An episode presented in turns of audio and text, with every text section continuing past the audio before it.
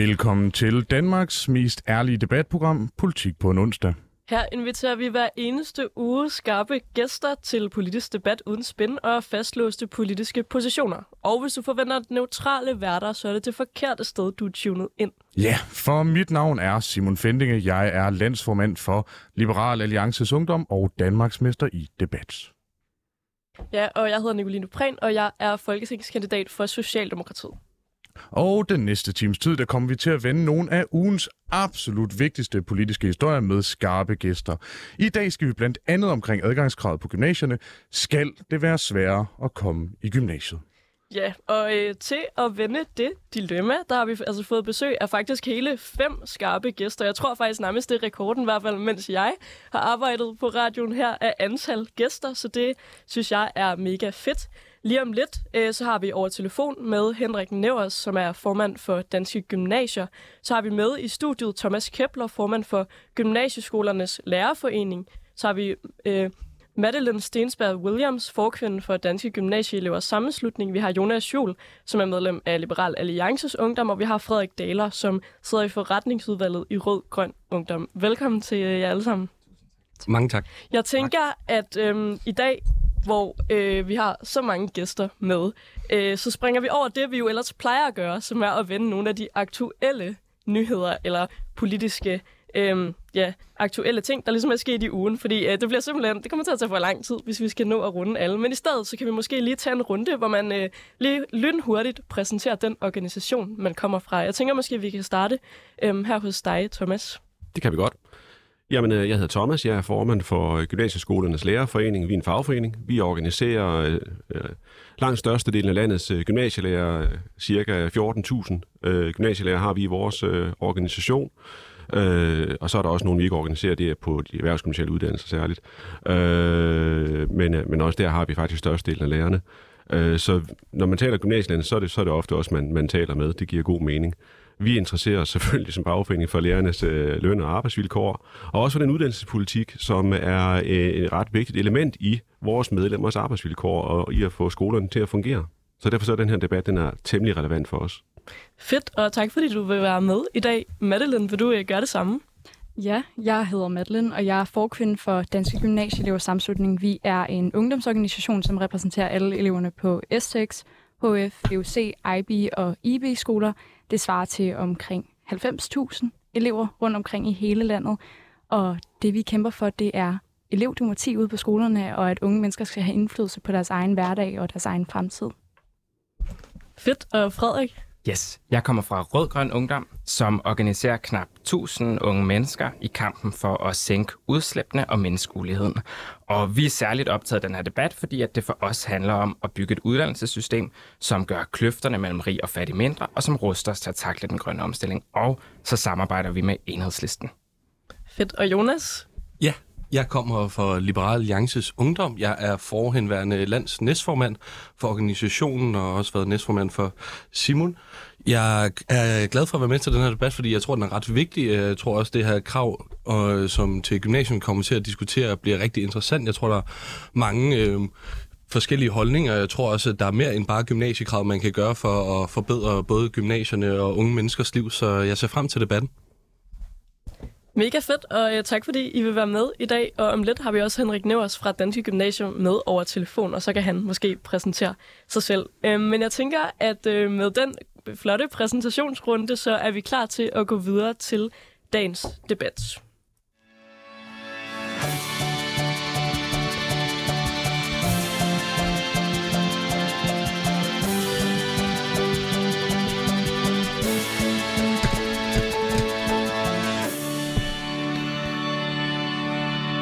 Den 8. maj meldte Danske Gymnasier, som er foreningen for gymnasierektorer, ud, at de mener, at man som et led i at hæve niveauet på gymnasierne, bør gøre det sværere at komme i gymnasiet. Helt konkret foreslår Danske Gymnasier, at elever skal have et karaktergennemsnit på 5 fra folkeskolens afgangseksamen, hvis de vil ind på en eller andet gymnasielle uddannelser, hvilket altså gælder HTX, HHX og STX. Et andet forslag fra foreningen lyder, at elever i 1.G skal smides ud, hvis de ikke består de prøver i almindelig sprogforståelse og naturvidenskabelig grundforløb, som afholdes inden for de første måneder. Henrik Nøver, som er formand for Danske Gymnasier, og som vi altså har med om lidt, han udtaler til TV2. Vi ved af erfaring, at elever, som dumper de to eksamener i grundforløbet, får virkelig svært ved at følge undervisning i gymnasiet. På nuværende tidspunkt, der kan man komme i gymnasiet, hvis bare man har et gennemsnit på to. Det er nemlig sådan, at reglerne hedder, at man egentlig skal have et gennemsnit fra folkeskolens lovbogende prøver på 5 for at komme i gymnasiet, men med det smuthul, at man også har krav på at blive optaget, hvis man enten har et gennemsnit på over 3, eller får et gennemsnit på mellem 2 og 3 i de lovbundne prøver, og gennemføre en vejledningssamtale med rektor på det ønskede gymnasium. Ja, byråkratiet er ikke dødt endnu. Ja, og det er altså de regler, som danske gymnasier nu vil have lavet om. Deres forslag kommer i kølvandet på SVM-regeringens udmelding om, at de vil have undersøgt, hvad der skal ske med de, de elever, som kommer i gymnasiet med meget lave gennemsnit, og i den forbindelse, at de vil overveje at hæve kravet for at komme ind på gymnasierne. Men er det en god idé? Det debatterer vi i dagens politik på en onsdag.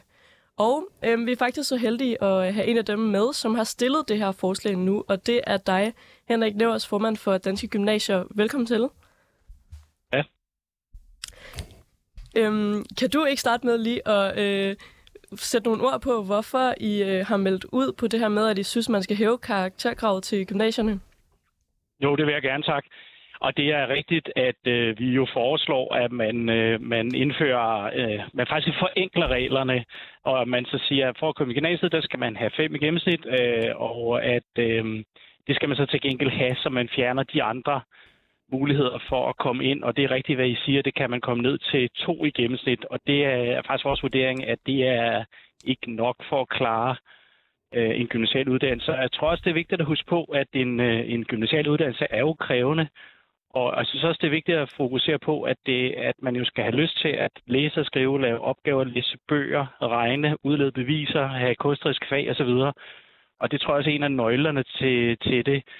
Og noget af det, I nævner, det er jo, at vi også ser på de to første prøver, altså almen, studie, eller almen sprogforståelse og naturvidenskabelig grundforløb.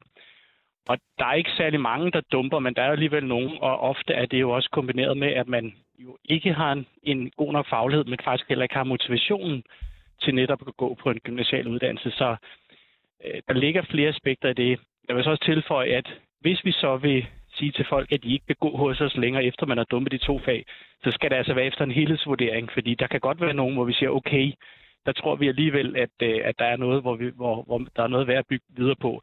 Men det kan også være, at vi siger, jamen så synes vi, at man skal, man skal blive dygtigere. Så kan man jo eventuelt vende tilbage senere, eller også vælge en anden uddannelse. Ja, tak, tak for det. Vi vender tilbage til dig lige om lidt, så du må gerne blive hængende. Jeg tænker, at vi kan kaste bolden over til dig, Thomas Kepler. Du øh, repræsenterer jo gymnasielærerne. Øhm, er det, I oplever også, at der kommer for mange elever ind, som har for lave gennemsnit for folkeskolen, og som ikke klarer sig godt i gymnasiet? Nej, det gør vi ikke. Hvad, hvad oplever I så? Vi oplever, at vi øh, får unge ind, som i meget, meget høj grad er i stand til at gennemføre en gymnasial, gymnasial uddannelse. Det vidner vores øh, frafaldsrater også om. Og de kommer jo et godt videre øh, i både øh, uddannelse og beskæftigelse. Øh, og øh, det er jo selvfølgelig et politisk spørgsmål, om synes det så også er godt, at øh, det moderne gymnasium det løfter bredere, end øh, det har gjort sådan i, i et historisk blik, hvor de i højere grad var gymnasiet for øh, sådan de særligt øh, velstillede, dem fra, fra de bedre hjem øh, og så videre. Det er ikke sådan et gymnasium, vi har i dag. Det kan være en politisk holdning, man synes, det er godt eller skidt. Øh, jeg er repræsentant en forening, hvor vi synes, det faktisk er en, en ganske udmærket ting, at gymnasiet også på den måde øh, er en vej til social mobilitet. Og Madeline, sådan fra et perspektiv nu, hvor øh, det er, jeg tillader mig simpelthen at kalde jer begge to, øh, både i studiet og øh, over telefonen, for en anden generation end, øh, end Madeline. Det, øh, med mindre Madeline, du selvfølgelig har gået i gymnasiet i en 15-20 år, men det, det tænker jeg dog alligevel ikke. Hvor står du på det som øh, sådan lidt mere elevernes talerør? Altså, vi er meget imod det her forslag, og det er simpelthen også, fordi vi ikke køber den præmis med, at der er rigtig, rigtig mange unge mennesker, der sidder bag os i lokalet og ikke følger med og ikke er med fagligt, fordi det passer simpelthen ikke. Når vi snakker med vores elever, så det, de siger, at de unge mennesker, som måske sidder bag os, der ikke følger med, er på grund af en mistrivsel. Og vi synes simpelthen, at det er så voldsomt at træde ind og sige på en uddannelse, som allerede i forvejen faktisk er den uddannelse, som løfter elever allermest, og ligesom fratager dem den mulighed for at have deres frie valg.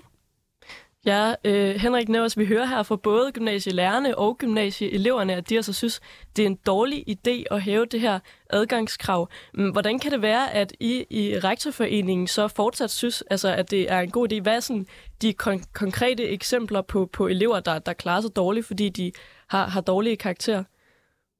Mm. Allerførst vil jeg sige, at øh, vi har ikke været ude at sige, det siger jeg heller ikke, at der sidder store mængder af elever, som, som ikke kan og vil. Det gør der ikke, og vores forslag, øh, det er, er jo ikke, at det vil sætte en øh, stor begrænsning og øh, i, hvor mange der kommer i gymnasiet. Det er, vi har regnet, at det er op til cirka 2.000, det handler om, så det er ikke, det er ikke kæmpestort. Og jeg synes også, det er vigtigt at huske på, at der er jo også, forslag, øh, også politiske forslag om at lave adgangskravet endnu højere. Det mener vi ikke, at man skal, fordi vi har kigget øh, på, hvordan det går med ungdomsovergangene, og, og det er, der er faktisk et, et knæk omkring fem af dem, der har over fem øh, fra grundskolen. De klarer sig i gymnasiet, og de klarer sig også på en videregående uddannelse. Og dem, der ligger i karakterspændet fra folkeskolen mellem 5 og 6, de, øh, de tager i høj grad en, øh, en mellemlang uddannelse, altså professionsuddannelserne, som vi har rigtig meget brug for i samfundet. For eksempel lærer, pædagog, sygeplejerske osv.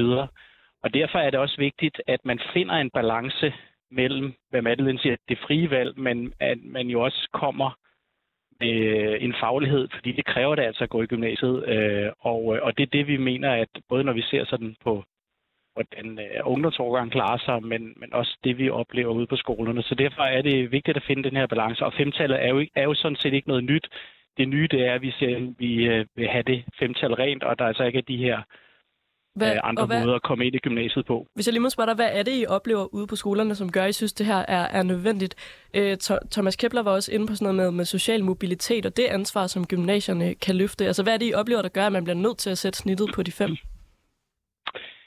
Ja, øh, det er jo blandt andet, når vi ser på de to første prøver, at hvis man dumper begge de to øh, efter tre måneder, at vi så får mulighed for at sige, jamen så synes vi, at man skal overveje at lave noget andet, eller man dygtiggør sig. Og der vil sige, jeg tror, at hvis man bare gør en relativt lille indsats og har en motivation til at lære, så vil man også kunne bestå en af de prøver. Det er en af de meldinger, vi får fra, fra skolerne. Så jeg, jeg synes også, at øh, man skal huske på, at man også skal sætte nogle forventninger. Øh, til unge mennesker, og jeg er jo enig i, at vi skal prøve at have et uddannelsessystem, vi får, får alle med, men man skal også huske på, at der er også mange muligheder i uddannelsessystemet, og det er der også øh, på sigt. Der kan man også få en, en uddannelse. Det er jo også muligt at gå ud og dygtiggøre sig og vende tilbage til for eksempel gymnasiet, eller at man går ud og opnår en motivation, når man så tager for eksempel senere en anden øh, uddannelse. Madeline, du øh, markerer. Jeg synes bare, det er så voldsomt et forslag at komme med, at man siger, at man smider en bunke unge mennesker ud, fordi de dumper de første to prøver i starten. Altså det er to måneder efter, man er startet på gymnasiet. Der er jo ikke nogen, der går op og dumper med vilje. Der er jo noget underliggende, der ligger, hvis man går op og dumper. Så betyder det, at man enten ikke har kunne følge med fagligt, eller det betyder, at der er noget socialt på skolen, som gør, at man ikke har mulighed for at nå de mål. Jeg er enig med, at der skal sættes krav, men jeg synes, det er voldsomt at sige, at de bare bliver smidt ud, fordi de ikke består. Henrik, kan det ikke være, fordi skolerne ikke gør det godt nok, at, øh, at der er nogle elever, der, der dumper allerede efter få måneder på gymnasiet? Og, men, men jeg vil sige igen bare, altså det her, det er faktisk ikke vores forslag, det ved jeg godt, det har været fremsat i medierne, som det skal være en stop på en automatik. Det, som vi siger, vi gerne vil have, det er muligheden for, at vi siger til en elev, nu synes vi, at du skal gå ud og dygtiggøre det. Det kan vi faktisk ikke nu. Der skal vi vente helt til, øh, til efter 1. G.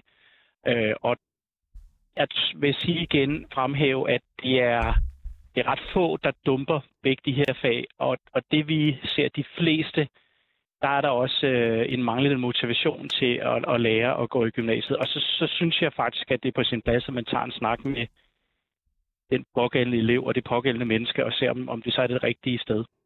Madeline, har, har Henrik grundlæggende ret? Altså, at du, du siger jo også selv, at der er ikke nogen, der dumper med vilje, men, men hvis folk ikke er i stand til at gennemføre nogle af de her to, altså dumper begge prøver, er det ikke et, altså måske det absolut tydeligste tegn, du overhovedet kan få, altså i sol, måned og stjerner på, at det måske er nogle mennesker, som, som skulle gå et andet sted end gymnasiet?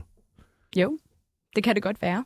Men jeg synes stadig, det er voldsomt at sige, at der ikke er plads til dem der længere. Jeg ved godt, det er det, Henrik ikke siger nu, men det er jo det, de førhen har været ude og præsentere, og det er det, der også har været i medierne, at man ligesom vil smide de her unge mennesker ud. Altså, jeg er enig i, det er et tegn på, at man skal snakke med de her unge mennesker. Det er det, jeg synes, der er vigtigt, at man faktisk sætter noget ordentligt vejledning ind og får talt med de her unge mennesker omkring, jamen, hvis du ikke består de her prøver, er det fordi, du ikke trives her, eller er det fordi, at gymnasiet måske ikke er for dig? Og det synes jeg også, vi skal være bedre til på vores ungdomsuddannelser og vejlede videre til andre uddannelser. Og det ser jeg slet ikke bort fra at være en god idé.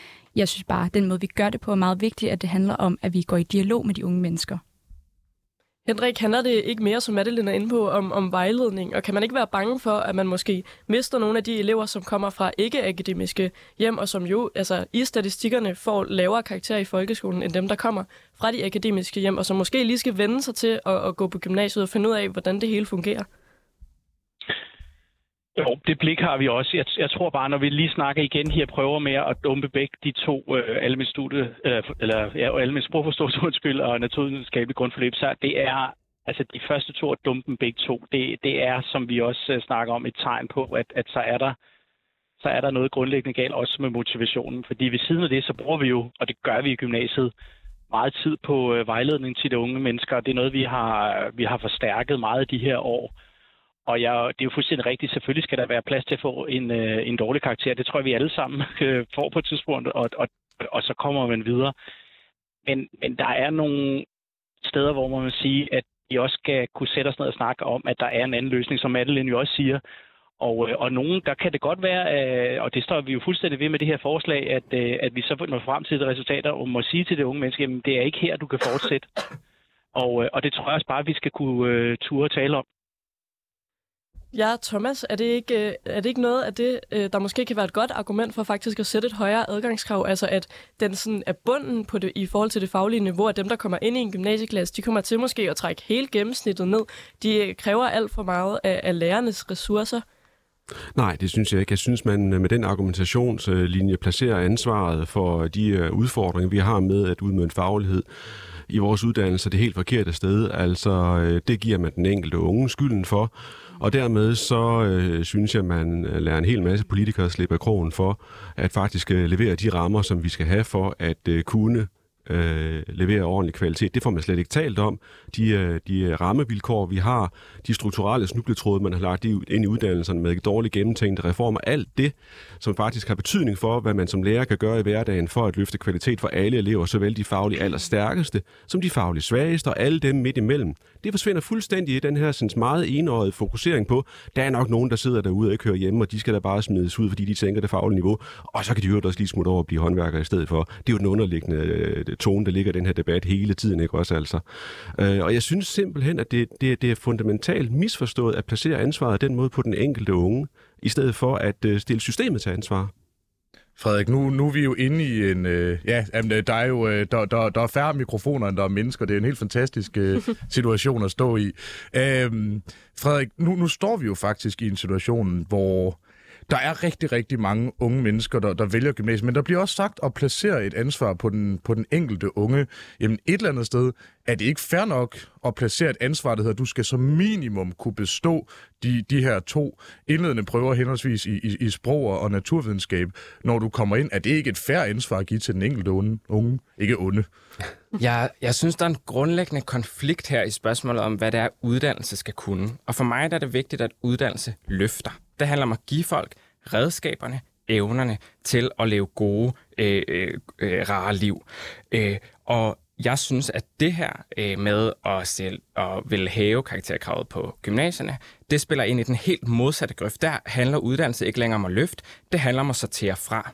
Det handler om at gøre folkeskolens afgangseksamen til en sorteringsmekanisme, hvor vi øh, grundlæggende groft sagt tager arbejderklassens børn og placerer på B-holdet, mens at middel- og overklassens børn får lov til at vælge lige præcis de uddannelser, de vil. Og det handler for mig ikke om forventninger og ansvar, fordi øh, forventninger og ansvar er noget, jeg tror meget på. Men jeg tror også, at siden øh, de 10 år, der er gået, siden jeg gik ud af folkeskolen, der er der blevet skruet gevaldigt om, både på gymnasiet og i folkeskolen, fordi tests krav, forhindringer, man skal igennem for at komme ud på den anden side øh, og, og kunne, øh, kunne tage en, en uddannelse eller øh, få et job. Øh, så, så jeg er slet ikke imod forventninger og ansvar, men jeg synes, at øh, vi ved at bevæge os ud på ekstremerne. Og så vil jeg sige, øh, for mig, da den første gymnasiereform med et karakterkrav kom, så var min bekymring, at det her vil blive skruen uden ende.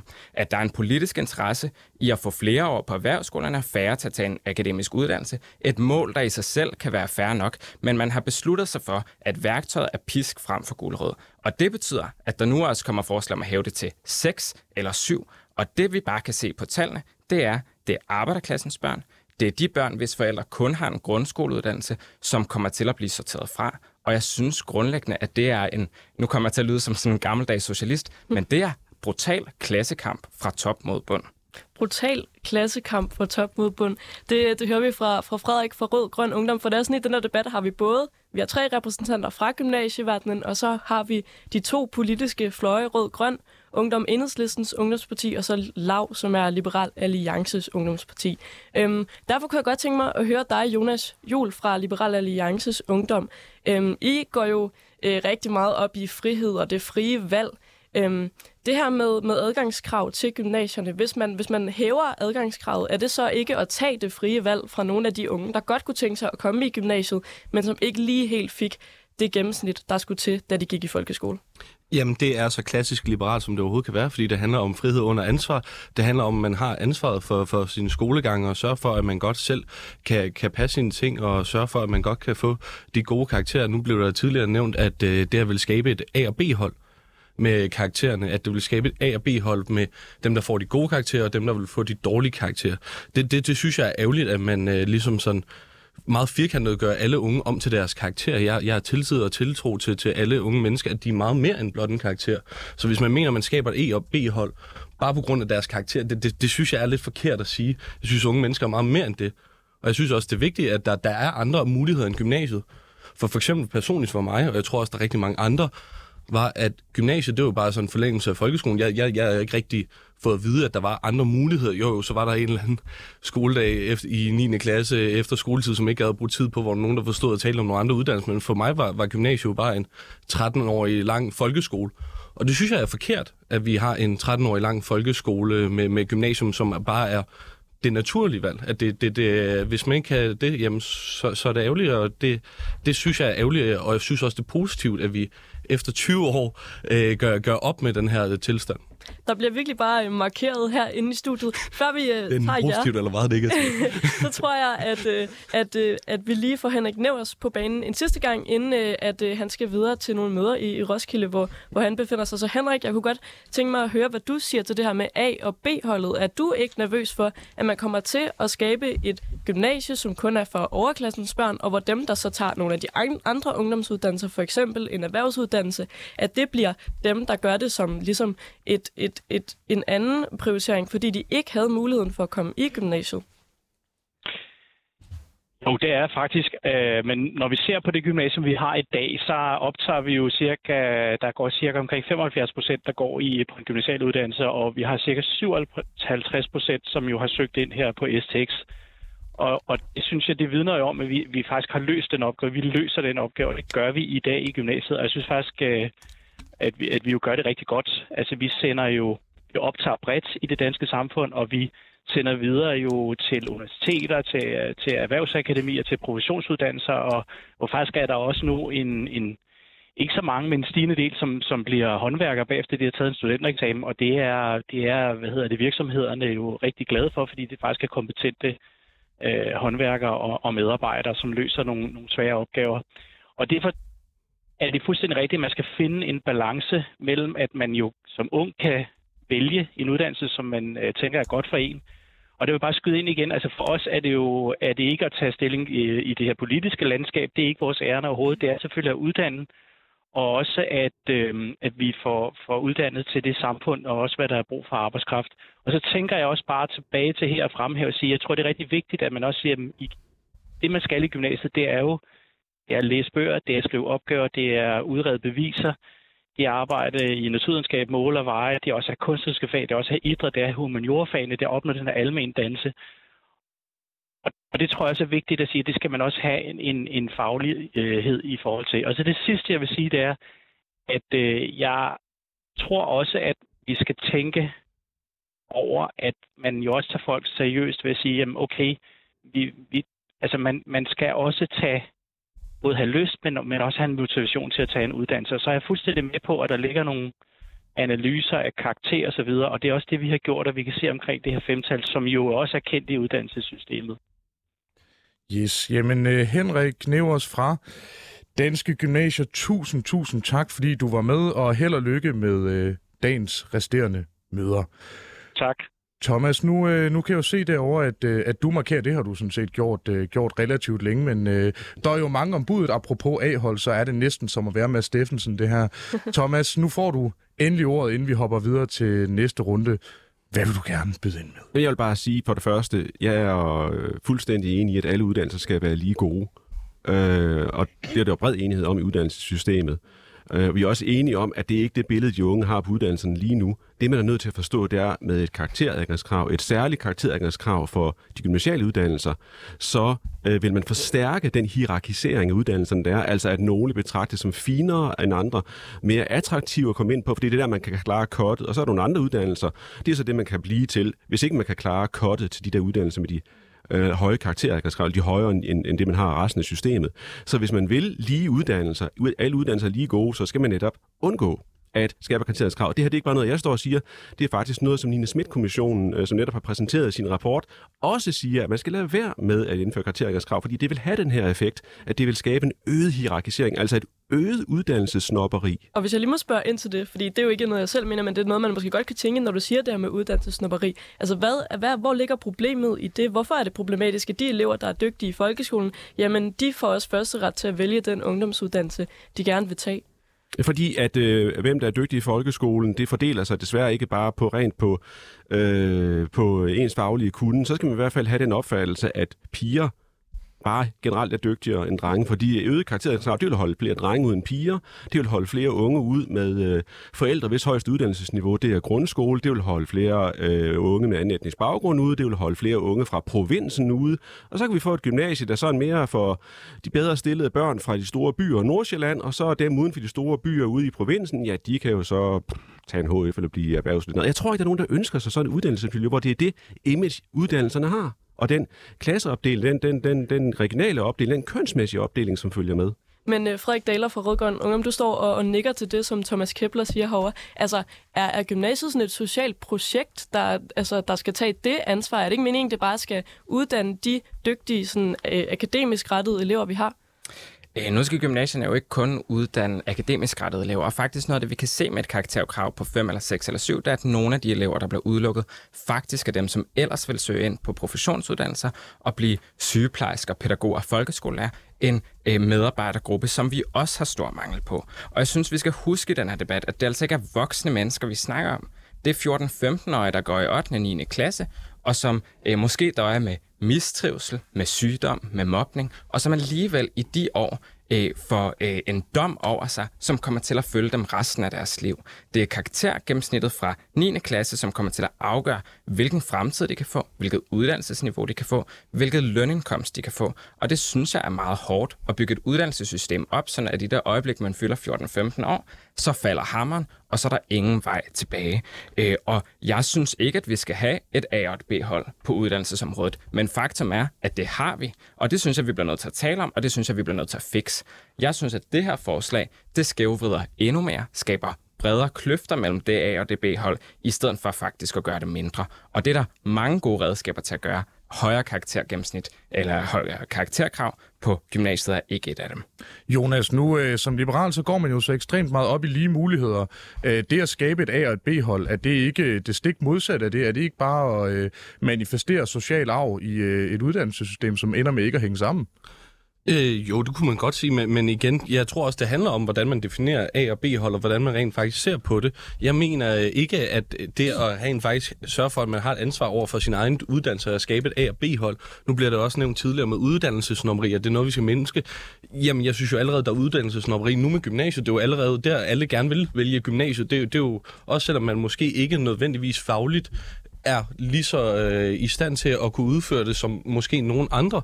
Øh, og, og selvfølgelig er der nogle uddannelser, som, som er finere end, end andre, og det er jo en subjektiv sag, som adskiller fra person til person. Det synes jeg også er vigtigt at pointere.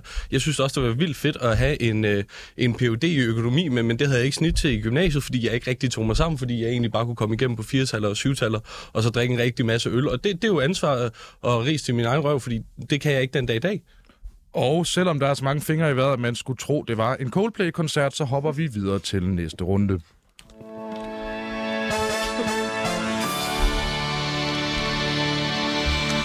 Du lytter til Politik på en onsdag med Simon Fendinge og Nicoline Prehn, hvor vi i dag har besøg af Thomas Kepler, formand for Gymnasieskolernes Lærerforening, Madeline Stensberg Williams, forkvinden for Danske Gymnasieelevers Sammenslutning, Jonas Jul, øh, formand for Nej, ikke formand. Der er simpelthen så mange navne her, at jeg er lige ved at kludre i det. Jonas Jul, du er, du er bare medlem af Liberal Alliance Ungdom.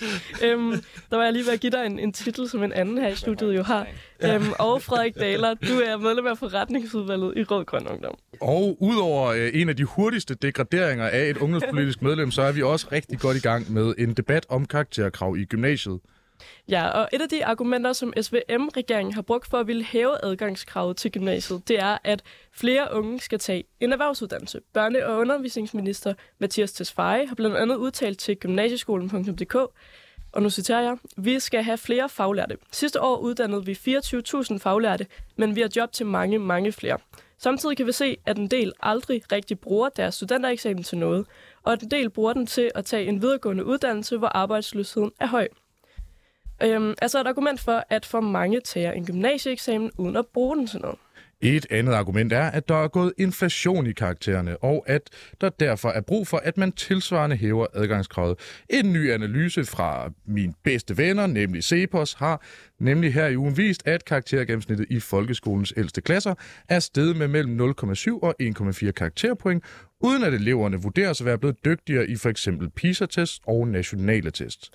Sidste år viste en undersøgelse for Arbejderbevægelsens Erhvervsråd, at rekordmange studenter ikke bruger deres studenterhue til noget, og altså ikke får taget en uddannelse efter gymnasiet, men i stedet risikerer at ende som ufaglærte. Men hvordan sikrer vi, at flere tager den uddannelse, som er rigtig for dem? Frederik Daler, i RGU er I kritiske øh, både over for øh, de, altså de herskende klasser, men også over for at indføre højere adgangskrav på gymnasiet, som midterregeringen ellers vil gøre det. Men hvad skal vi så gøre for, at flere mennesker tager en erhvervsuddannelse? Jeg kommer til at lyde lidt markedsliberal nu, men grundlæggende så tror jeg, at vi skal øh, tænke lidt mere konkurrence i den her debat. Og det er faktum bare, at vi har nogle gymnasieuddannelser, som er relativt velfungerende. De er blevet underfinansieret over de sidste år, men de har et højt fagligt niveau, de har et godt socialt fællesskab på uddannelserne osv. osv. osv. Og så har vi nogle erhvervsuddannelser, som er økonomisk har det hele helvede til. Der er lærerfyringer, og energikrisen har kun gjort det værre, fordi priserne er steget. Øh, samtidig mangler man i forvejen øh, ordentligt uddannelsesmateriale, man har dårligt indeklima på mange af skolerne, som er forældet og gamle osv. Øh, så har man i øvrigt ikke et særligt stærkt socialt fællesskab på mange af erhvervsuddannelserne øh, på grund af opbygning af uddannelsen.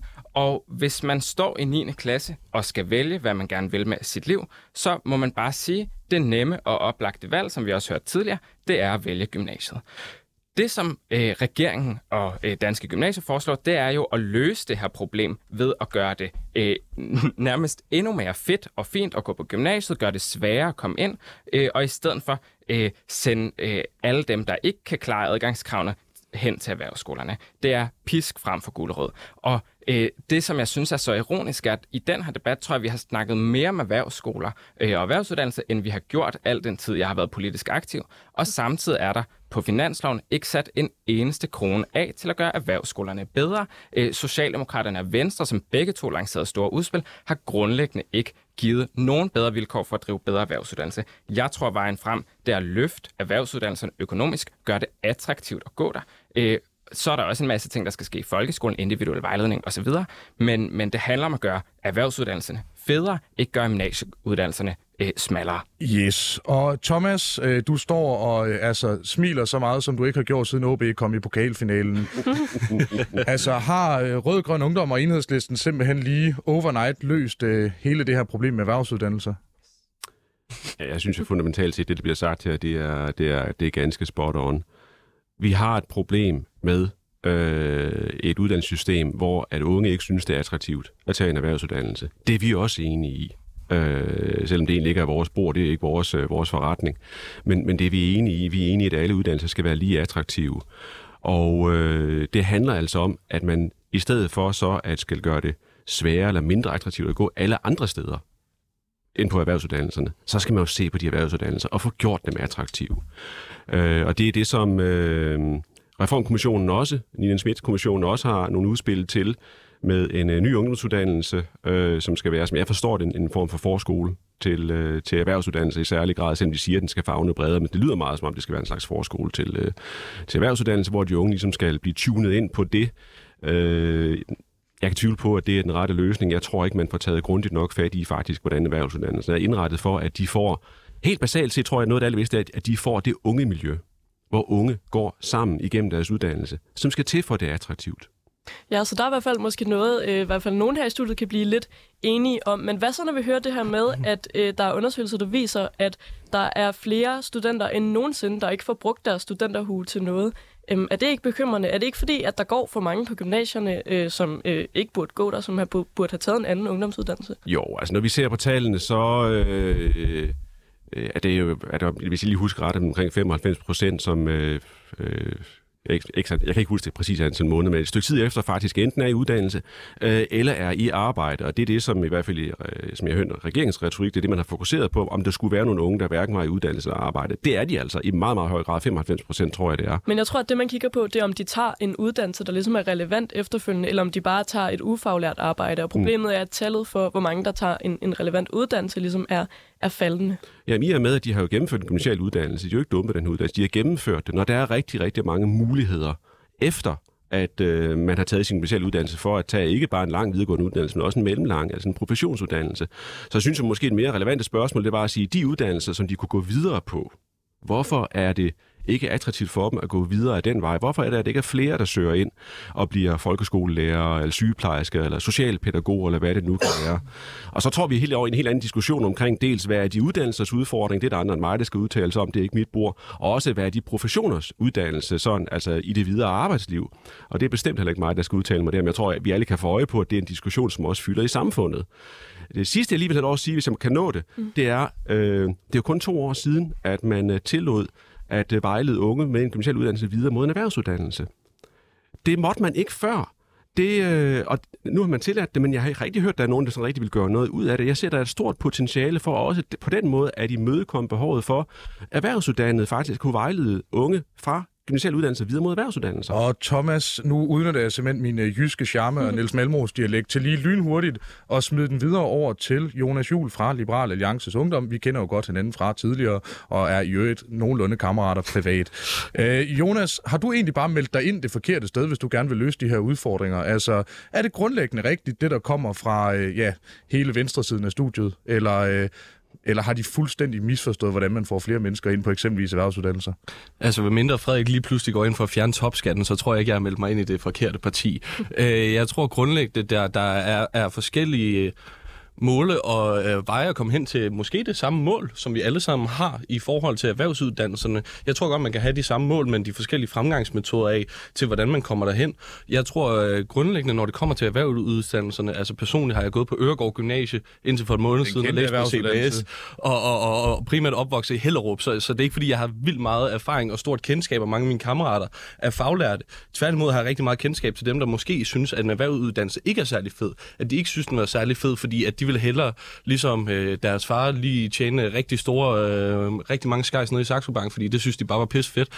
Øh, så, så jeg tror også, det handler noget om at ændre den her grundholdning, om hvor ligesom dem, som jeg primært er vokset op med, hvordan man ligesom også skal sørge for, at det her det bliver lige så fedt som med erhvervsuddannelser, så, som øh, andre måske synes. Og jeg tror grundlæggende, det handler om kravene, men også den indstilling, vi har til det. Altså de sidste ja, 10-20 år i, i, i samfundsdebatten har vi jo primært talt om, at alle skal videre på gymnasium, alle skal videre på universiteterne og, og indirekte talt, talt erhvervsuddannelserne ned. Jeg synes, det er fint, at hvis vi siger, at gymnasiet, universiteterne er, er måske ikke for alle, der er også andre muligheder, og, og, og gymnasiet og universiteterne kræver måske, at man har hovedet godt skruet på, men, men det er ikke det, ikke det eneste, der tæller i den her verden. Det handler også om, at man rent faktisk kan noget faglært måske med sine hænder, som også er vigtigt på en erhvervsuddannelse.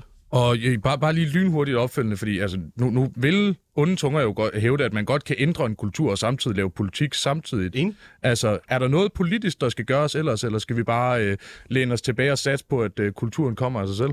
Øh, nej, jeg tror også godt, man kan variere hvad hedder det, kulturen, men rent politisk, der handler det jo også om, at man rent faktisk prioriterer den noget mere. Man sørger for, at der er flere, der kommer hen, sørger for, at pengene ligesom følger de unge mennesker. Så flere penge. Øh, ikke nødvendigvis flere penge, men pengene følger øh, hvad hedder det, de unge mennesker. Det kan jo, altså, Så færre penge til gymnasiet. ja, ja, man kan starte med at kigge på SU'en på, på kandidatuddannelserne og fjerne den, og så prioritere pengene et andet sted. Det bliver næsten en, en helt anden debat, man kunne tage for sig selv. Madeline, jeg tænker, at vi skal have øh, dig som repræsentant for øh, gymnasieeleverne på banen. Altså, er I ikke for mange, der går på gymnasiet? Er det ikke, øh, altså, gør gymnasiet ikke noget forkert, når der, når der går så mange, at, at tal viser, at der er flere og flere, der altså ikke tager en relevant uddannelse efterfølgende, men som bare har ufaglært arbejde? Skulle I så ikke være nogen af jer, der måske i stedet havde taget en erhvervsuddannelse? Jeg synes faktisk, det er virkelig fedt, du tager fat i den undersøgelse, Nicoline, fordi det, den undersøgelse faktisk viser, at der er rigtig, rigtig mange af de her unge mennesker, som starter på en videregående uddannelse, men falder fra. Og det er derfor, de ikke kommer videre. Så det er ikke nødvendigvis gymnasiernes problemer, men det er jo også de videregående uddannelser, der ikke er gode nok til at hjælpe de her unge mennesker, når de nu begynder i starten. Og det er også noget, vi hører for øh, DSF, som er Studenterrådsforeningen. Øhm, og generelt set, så nej, jeg synes, det er vigtigt, at unge selv kan vælge, hvorvidt, hvilken uddannelse de går på. Også bare for at koble en kommentar til dig, Jonas. Jeg er enig i, at unge mennesker skal vælge den uddannelse, de er engageret og interesseret i, og skal gøre det på baggrund af et, et valg, som er, faktisk er baseret på viden og oplysning. Men når vi lever i et samfund, hvor det er, at karakter er det, der vurderer, hvorvidt man er god eller ej, så betyder det også, at det kommer med prestige. Vi ser det på de videregående uddannelser, at CBS og alle de uddannelser, der har de vildt høje snit, det er jo der, hvor alle unge mennesker skal komme ind, fordi det er jo det, der er attraktivt. Og det gør vi lige præcis det samme med gymnasierne, når vi kommer med et tiltag, der gør, at vi hæver adgangskravet, fordi karakter leder til prestige, og det er sådan, unge mennesker ser det. Men Madeline, har, har gymnasierne intet ansvar for, at, at der er mange, der falder fra på deres videregående uddannelse? Kunne det ikke være, fordi de ikke er blevet forberedt ordentligt på deres gymnasielle uddannelse? Jeg synes, at gymnasiet har et kæmpestort ansvar, når det kommer til unge menneskers liv og unge menneskers vej igennem uddannelsessystemet. Jeg synes, det er enormt vigtigt, at vi ligger en større indsats i den vejledning, der er i folkeskolen, så unge mennesker allerede fra starten af kan vælge deres ungdomsuddannelse ud fra et, et kvalificeret valg. Og så synes jeg også, det er vigtigt, at vi på gymnasierne bliver bedre til at vejlede videre til erhvervsskolerne, som Thomas også var inde på tidligere. At det er så vigtigt, at vi unge mennesker bliver altså mødt med en bredere perspektiv end bare den lige vej igennem uddannelsessystemet. Men det gør vi ikke ved at hæve adgangskravet, fordi det gør det bare mere attraktivt. Det skaber bare et større hierarki, hvor de kloge går på de akademiske uddannelser, og de kloge, det svarer jo til pigerne og dem, der kommer fra akademiske og boglige hjem, og alle de andre bliver smidt hen på en anden uddannelse. Så synes jeg bare er så ærgerligt, at man ikke giver de unge mennesker de samme muligheder.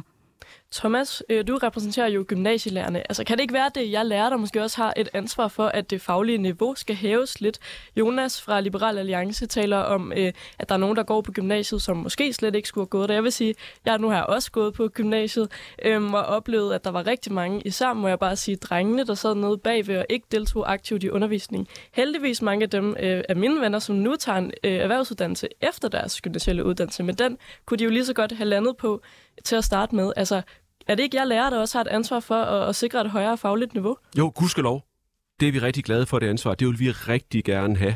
Det er sådan set det, der motiverer alle mine medlemmer for at gå på arbejde. Det er, at man har ansvaret. Øh, det, man bare nødt til at sige, det er, at vi skal også have rammerne, der følger med. Mm. Når det er gennemsnittet for et forsigtigt gennemsnit for en gymnasielærer i dag, at man i løbet af en arbejdsuge skal varetage 150 unikke relationer til unge mennesker. Altså ikke de samme 50 elever tre gange på nu, men 150 unikke relationer, så siger det sig selv, at dem, der står bagest i køen til lærernes opmærksomhed, jamen det kan man ikke gøre så meget for. Og det bliver måske lidt højere grad dem, som så får sat sig bagest i klasselokalet, men det bliver også de fagligt allerdygtigste. Og det er det, man ikke må glemme i den her diskussion, det er, at er rammevilkårene også i orden til, at vores medlemmer kan løfte det ansvar, som de rigtig gerne vil have, og som vores uddannelsessystem lykkeligvis også er baseret på. Men Thomas, er det ikke måske nogle af de elever, som, som du så som gymnasielærer ikke øh, når hen til? Er det ikke nogle af dem, der måske slet ikke skulle have været på gymnasiet? Nej, fordi pointen er, at de kan sagtens gennemføre, hvis de får den rette undervisning. Øh, de elever, vi får ind, det, det har de jo også bevist via deres øh, grundskole i meget høj grad. Der vil altid et uddannelsessystem være på alle uddannelser elever, som øh, har traf, truffet det forkerte valg, jeg skal vælge om, bedømt på vores øh, frafald og vores gennemførelsesrate og hvordan øh, altså, klarer sig, så er det altså ikke os, der har det store forklaringsproblem. Det er, det er jo erhvervsuddannelserne, hvor der er rigtig mange unge, der falder fra og falder helt igennem systemet, og det er det, der er vores store nationale problem. Det er ikke dem, der tager en gymnasial uddannelse, hvad enten de er fagligt meget stærke eller fagligt knap så stærke. Det er dem, der ikke får en ungdomsuddannelse, der er problemet. Ja, og, og i øvrigt fuldstændig enig, at det er vigtigt også at håndtere dem udenom. Men igen, øh, nu ved jeg godt, at der er noget med mænd og multitasking og sådan noget, men jeg mener jo godt, at man gør flere ting på, på én gang. Frederik, jeg er lidt nysgerrig på, og nu tager jeg selvfølgelig et lidt usympatisk og, og sådan nærmest uhyre liberalt standpunkt. Er det ikke fair nok, at noget er bedre end noget andet? Er det ikke fair nok, at de dygtigste elever, de får lov til at komme i gymnasiet, de får lov til at vælge først, og vi dermed øger kvaliteten af vores uddannelse. Jeg ved godt, at man sagtens skal komme med et argument om, at der også er et socialt aspekt og sådan noget, men er det ikke fair nok, at noget, der forbereder til universitetet, er for de absolut dygtigste, og at karakter er fair, at det giver prestige? Er det ikke fair nok, at vi har et, et eller andet sted A- og B-hold, at vi øger fagligheden ved at sørge for, at det er fedt at gå på gymnasiet, det er de dygtigste, og at karakter i øvrigt er et kæmpe kvalitetsstempel? Problemet er, at den sammenhæng ikke er reel. Altså, jeg, jeg gik ud af gymnasiet med et, et pænt højt snit, gik videre på universitetet, fandt ud af efter øh, lidt for mange år, at det slet ikke var mig. Jeg, jeg var ellers ligesom the schoolbook example for en, der burde være øh, elsker at gå på universitetet. Jeg var blevet forberedt på det, siden jeg gik i 8. og 9. eller hvornår man havde den der individuelle vejledningseksamen eller ting. Der var aldrig nogen, der spurgte mig, hvad har du lyst til? Der var bare en forventning om, at jeg skulle på universitetet. Og nu står jeg som 25-årig og er i tvivl om, om jeg skal være dyrepas eller socialrådgiver eller noget helt tredje. Men jeg ved i hvert fald, at universitetet var ikke den rigtige vej for mig.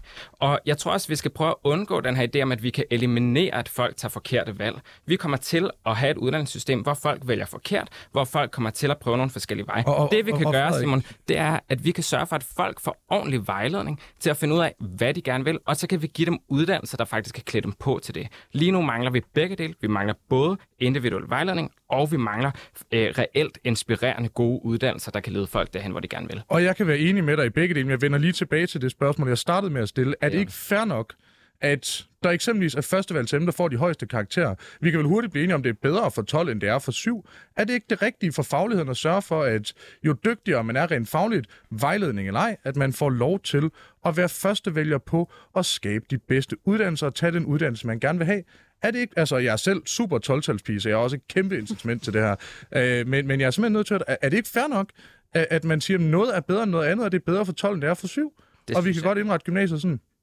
Jeg synes, karakterer de afspejler en meget, meget, meget lille del af, hvad det vil sige at være et menneske. Det afspejler ikke noget om, hvor meningsfulde relationer man har. Det afspejler ikke, hvor inspireret man er af forskellige ting, eller hvor dygtig man er til ting. Det er en meget snæver måde at vurdere folks faglige kunde på, som der er øvrigt er mange undersøgelser, som viser, ikke er repræsentativt. Enig, jeg, jeg vil da også dumme at være et godt menneske, og jeg vil måske maks få fire i sociale relationer, men er det ikke fair nok, at vi har en gymnasieskole, der måler på de ting, gymnasieskolen skal måle på, nemlig faglighed? Problemet er, at det ikke er et repræsentativt mål. Jeg tror, vi kunne få et langt bedre gymnasieuddannelse og generelt bedre uddannelsessystem, hvis vi brugte mere tid på individuelle udtalelser, som faktisk afspejler, hvad man kan som menneske. Mindre tid på meget, meget snævre øh, små tal, som, som bliver øh, ekstremt afgørende for folks videre vej i livet. Der kan vi måske få dig, Madeline, øh, på banen som repræsentant for gymnasieeleverne. Altså, Frederik er inde på det her med, at karaktererne ikke er repræsentativt for, hvad et menneske kan. Men, men hvad skal man så? Altså, skal der være frit optag, så alle, der vil, de bare kan komme ind på gymnasiet? Nej, vi synes selvfølgelig, det er vigtigt, at der bliver sat nogle krav, fordi det er jo en boglig uddannelse, og vi synes, at bestået uh, viser nok, at man kan være der. Og i forhold til det, du siger, Simon, ja, det er en faglig uddannelse, men i vores formålsparagraf, så står der, at uddannelsen er der for at uddanne unge mennesker til at være medborgere i vores samfund, og det betyder også, der er også et socialt aspekt i det. Der er også andre ting end bare det faglige. Det er også, at man udvikler sig som mennesker. Det er også det, jeg tror, vi glemmer så ofte i den her debat. Vi snakker om unge mennesker i alderen på 15 og 16 år, der skal til at vælge en uddannelse. Vælger de den uddannelse, hvor der er unge mennesker på deres egen alder, og hvor der er et stort socialt fællesskab, eller vælger de den uddannelse, hvor det er, at de skal ud på et arbejdsmarked med folk, der er mindst 10 år ældre end dem. Altså, jeg forstår godt, at unge mennesker vælger gymnasiet, fordi de måske er bange for det store skridt. De er bange for at have det endelige valg, fordi det er jo sådan, mange unge mennesker har det. De har det som om erhvervsuddannelse er den eneste så har man fundet ud af, hvad man skal resten af livet. Men Madeline, er det ikke netop det, du siger her? Altså, det er vel et eksempel på, at gymnasiet bare bliver sådan en forlængelse af folkeskolen. Så kunne man vel lave systemet om, så alle tog en længere sådan, øh, almen dannende uddannelse, hvorefter man så kunne vælge. Det synes jeg ikke, man kan. Man kan ikke bare sætte alle unge mennesker ind i en bås. Altså, vi er jo alle sammen forskellige. Der er nogen, der er klar til at komme ud på et arbejdsmarked som allerede 15 år, og der er nogen, der ikke er. Og jeg tror, vi bliver nødt til at lytte til de unges behov, når det kommer til den her samtale. Der er ikke noget i vejen med vores gymnasie lige nu. Vi er sindssygt dygtige til at hjælpe unge mennesker, og vores lærere er enormt kvalificerede til at hjælpe dem med at løfte sig i niveau. Og det synes jeg, vi skal hylde. Men jeg synes også, det er vigtigt, at vi gør erhvervsskolerne mere attraktive til unge mennesker, så de kan se dem selv i den uddannelse. Men, men handler det hele om det, det enkelte unge menneskes behov? Er der ikke også noget med samfundets behov? Det er der, hvor jeg synes, debatten bliver lidt svær. Fordi at unge mennesker har en stor følelse af, at de skal hjælpe, og de skal løse alle verdens problemer. Men det er meget ansvar at sætte på et ungt menneske. De vil gerne tage det, men et valg af uddannelse skal være deres eget valg, og de skal ikke føle sig presset igennem uddannelsessystemet, fordi vi mangler hænder lige nu og her. Vores ungdomsgeneration er for lille til at fylde alle de huller, vi har ude på vores arbejdsmarked. Altså, der er et kæmpe arbejdsmarkedsudbudsproblem i vores land lige nu, og det kan vi som ungdom ikke fylde ud alene. Det kræver også, at voksne mennesker tager en efteruddannelse. Altså, jeg, jeg må også indrømme, at det er jo et af de helt store privilegier, der er som, øh, som både vært og debattør. det, det er, jeg, jeg synes jo, gymnasiet skal jo ikke kun være øh, selvrealisering. Det er også, det er sgu noget, samfundet betaler for af en årsag. Det er noget, der er opkvalificerende af samme årsag. Så synes jeg, at jeg er kæmpe fan af karakter. Og jeg, jeg vil i øvrigt sige, at hvis man begynder at give karakter for at være et, et, et dårligt, godt menneske osv., det er en god måde at skabe mistrivsel på, hvis det er det, der er formålet. Men bare hurtigt i forhold til det med at være en god samfundsborger. Man kunne også, hvis man nu for eksempel var grundvigianer og højskoleliberal, sige, at det handler også om at klæde folk på til at engagere sig i samfundsdebatten mm. osv., men at det ikke nødvendigvis er et selvstændigt socialt aspekt, fordi det sociale, det kan man jo heldigvis lære i sin fritid. Det er i hvert fald min personlige overbevisning. Thomas, du markerede voldsomt entusiastisk. Ja, det er fordi, jeg vil øh, takke jer for at øh, bringe det her spørgsmål om samfundets behov op.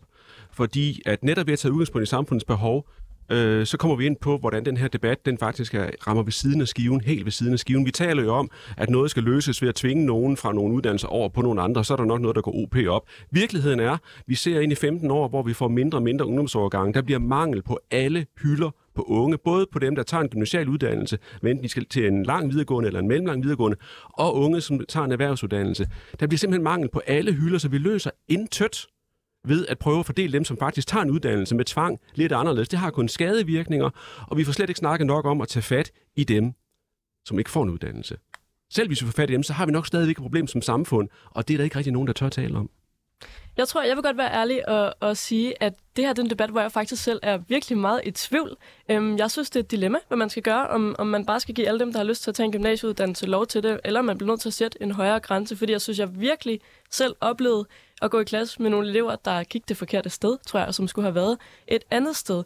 Øhm, men jeg må sige, at noget af det, der sådan kan irritere mig mest med dem helt ude på den yderste venstrefløj, og nu kigger jeg på dig, Frederik, det er, når man siger det her med, at jamen, karaktererne er ulighedsskabende. For jeg vil sige, at vi har ikke noget mere lige værktøj. Vi har ikke et bedre værktøj. Det er det mest altså, lighedsskabende værktøj, vi har lige nu. Hvis man begynder at indregne alt muligt andet med at for eksempel lave en skriftlig motivation og kigge på, hvem er folk som menneske, så bliver det i endnu højere grad dem, der kommer fra de privilegerede øh, akademiske familier, som, som får adgang til det her. Så, så hvad siger du? Altså, handler det om, at der slet ikke skal være en grænse, øh, eller, eller hvor skal grænsen gå, så det ikke bliver endnu mere ulighedsskabende? Problemet er, at hver gang, at øh, lærere på både i folkeskolen og på ungdomsuddannelserne skal bruge deres tid på at teste, på at give karakterer, på at øh, sortere fra til at bedømme folks øh, kunde, så går der tid fra, at de kunne løfte folks faglige niveau. Øh, jeg tror på en grundskole og nogle ungdomsuddannelser, hvor der er god tid, og der er i øvrigt også råd til at løfte folk fagligt, for at udligne nogle af de forskelle, øh, folk kommer ind i uddannelsessystemet med. Øh, og der tror jeg, der, jeg er ikke nødvendigvis imod karakter, men jeg er imod, at vi bruger dem så meget, som vi gør nu, og vi bruger dem til at dømme Du har omkring mennesker. tre sekunder. Ja, og Det er orden. det blev øh, det sidste ord i dagens politik på en onsdag. Tusind tak, fordi I ville være med. Thomas Kepler, formand for øh, GL, Madeline Stensberg Williams, formand for DGS, Jonas Jul fra Lav og Frederik Daler fra RGU, og over telefon i den første halvdel Henrik Nævers fra DG. Tusind tak for debatten i dag. Tak fordi du måtte komme. Tak.